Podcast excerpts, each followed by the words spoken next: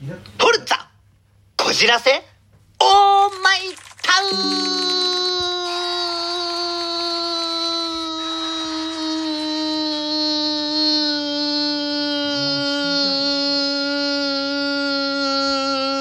ン。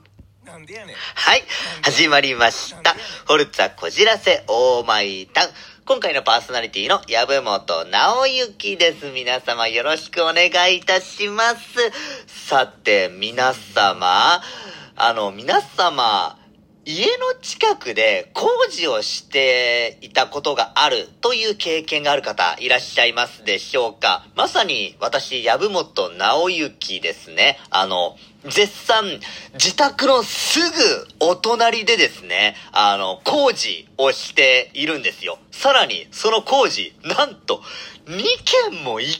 ぺんに工事しているんですよね。まあ、あの、それ両隣っていうわけじゃないんですけれども、えー一つはすぐお隣、で、もう一つは、えーその、あの、なんていうか、斜め近くなんですけれども、いっぺんにその、えー工事をしておりますので、まあ、日中結構うるさいんですよね。さらに、あの、結構、あの、まあ、片方は、えっと、もう建設が始まっておりまして、しかしもう片方はまだ解体しているところなんですよね。なので、日中も結構、ガッタンガッタンと意外と揺れるんですよね、自宅。いや、本当に、目の前で工事をしてると、こんなにも家の中が住みづらくなるのかと、ちょっと、あの、軽く感心した、えーそんなことがありましたね。えーさらに、家、自宅の近くで2件も工事があるっていうのは、まあ、なかなか得られない経験だな、ということで、あの、なので、日中はですね、あの、工事中はなるべく自宅におらず、えー家を出るようにしている、えーそんな籔本直之の今日この頃でございました。ありがとうございました。はい。ではですね、ここから私のミニコーナー行きたいと思います。私のミニコーナーは、超常現象でございます。今回ご紹介する超常現象はこちら。赤んばろの恐竜土偶でございます。恐竜土偶ん？名前の通り恐竜の土偶なのか。うん。ただのお土産物なんじゃないのか。と思ったそこのあなた。こちらですね、この恐竜土偶なんですけれども、もしも昔に作られたものなのであれば、あの、ロマンがあるというか夢があるな。ーって思いませんか？こちらのですね、赤んばろの恐竜土偶というのはですね、1945年7月にメキシコの赤んばろというところで発見された、え土偶でございます。えこの土偶ですね、あの、約7年ほど、あの、発掘作業が行われたそうなんですけれども、なんとその総数はですね、3万7千点以上に及ぶそうでございますよ。そして、この3万7千点の中にどう見てもこれ恐竜なんじゃないのかって言えるようなデザインのものがいくつかあったりするんですよね。なので、赤んばろの恐竜土偶と、えー名付けられたわけなんですけれども、この赤んばろの恐竜土偶ですね、非常に興味深い、えーところがありましてですね、あの、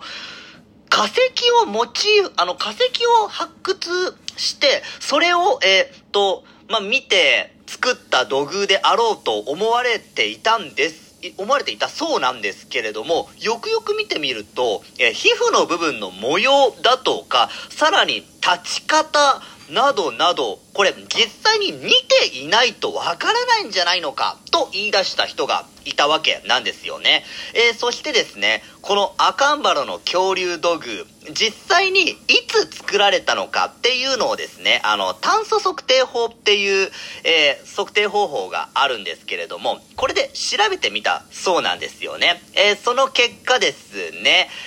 紀元前2500年頃、えー、大体今から4500年ぐらい前ということになるそうでございます。4500年前と言ったら、まあ日本で言えば大体縄文時代ぐらいの時代でございますよ。えーそんな時代に、もしも恐竜が生き残っていたとして、えそしてその古代の人間が恐竜を見て、この恐竜を作ったのだという説があるんですよね。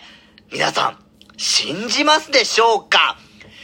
私はですね、えー、正直、4500年前まで恐竜が生き残っていたというのであれば、もうちょっと、なんて言うんでしょう、明確な証拠っていうのが、えー、あってもいいんじゃないのかなって思うわけなんですよね。何せ、恐竜って、あの、通説では6600年、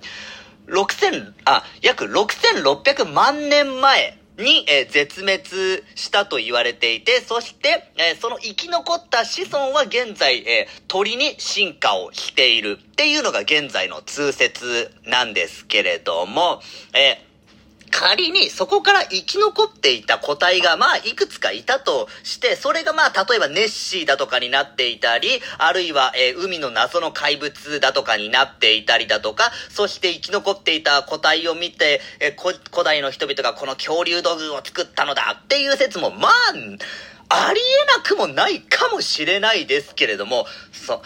だとしても、えー約5000年ぐらい前まで生きていたというのであれば、もうちょっとなんて言うんでしょうね。あの、も、あの、もっと壁画ですとか、あの、明確な、あの、わかりやすい化石だとか、まあ、いろいろと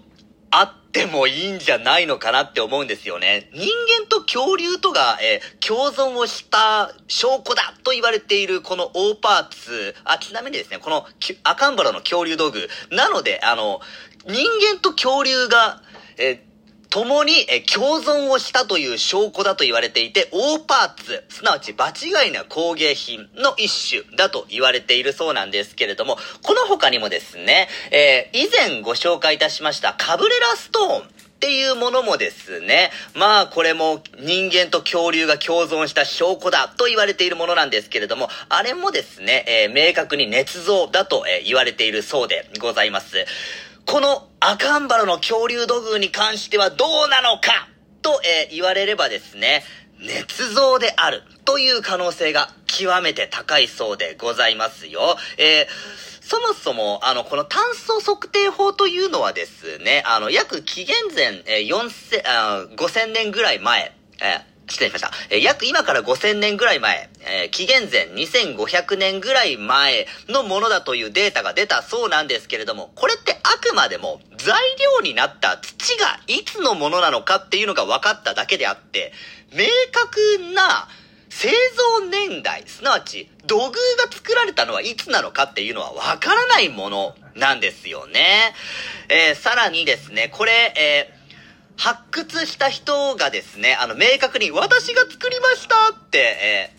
ー、まあ、言った人もいたそうでございます。さらにその発掘現場も明確な埋め戻しの跡もあったそうでございます。なので、えー、この恐竜土偶に関しては、まあ、捏造だと言われているそうでございます。まあ、私個人はですね、まあ、全部が全部もしかしたら捏造ではないかもしれないなとは思っているんですよ。もしかしたら実際に古代の人間が恐竜の化石を発掘して、それをえモチーフにして作ったえ土偶、が、あの、本当にあったのかもしれません。そして、えその土偶をたまたま発掘した現代の人々が、あ、これ面白い、ちょっとこれ作っちゃおうっていう感じで作ったものが大半なんじゃないのかっていうのが、え、私の推測でございます。はい。えー、ではですね、えー、今回の私のミニコーナーは、オーパーツの一種、赤んバラの恐竜土偶をご紹介いたしました。ありがとうございました。ではですね、ここからお題ガチャのコーナー行きたいなと思います。では、引いてみましょうはい、出てきました。自分を動物に例えるとしたら何？私を動物に例えるとしたら、猫ですね。はい。私、あの、犬派か猫派かと聞かれたら絶対に猫派なんですけれども、あの、猫って気まぐれだと言われていますよね。まあ、実際に背の性格も気まぐれな子がえー、極めて多いです。私もですね、ものすっごく気まぐれなんですよね。あの、ちょっと気に入らないことがあったらなんかもうシャーとかなんか、あの、私、まあ、シャーは実際に言わないですけれども、なんかそんな感じになったりいたしまして、さらに、あの、ご飯食べた、よし、もう眠くなった、ってな感じで、もうご飯食べたら割とすぐに寝ちゃうタイプなんですよね。猫と同じように。猫の語源って、寝る子だと言われている説もあるそうでございますよ。そのぐらいなんか猫ってよく寝る生き物なんですけれども、私もですね、同じようによく寝るんですよ、本当に。えー、なので、自分を動物に例えるとしたら何？という、えー、今回のこのお題ガチャに対して私の回答は、猫でございました。えー、皆様はどうでしょうか？私ですね、あの、まあ、猫、猫っぽいと言われたことはないんですけれども、あくまでも自分、えー、的には猫だと思っています。まあ、もしかしたら第三者の目線から見たらですね、あの、お前はどっちかって言ったら怠け者だよとか言われている可能性もなきにしてもあらずですね。はい。ではですね、今回のお題ガチャは以上です。はい。もうエンディングのお時間でございます。今回の私のミニコーナーは、オーパーツの、えーえー、赤んバラの恐竜道具をご紹介いたしました。そしてもう一つお題ガチャは自分を動物に例えるとしたら何？それに対して私の回答は猫でございました。えー、こんな感じでですね、今回のフォルツァこじらせオーマイタウンは以上といたします。ではまた次回お会いいたしましょう。さようなら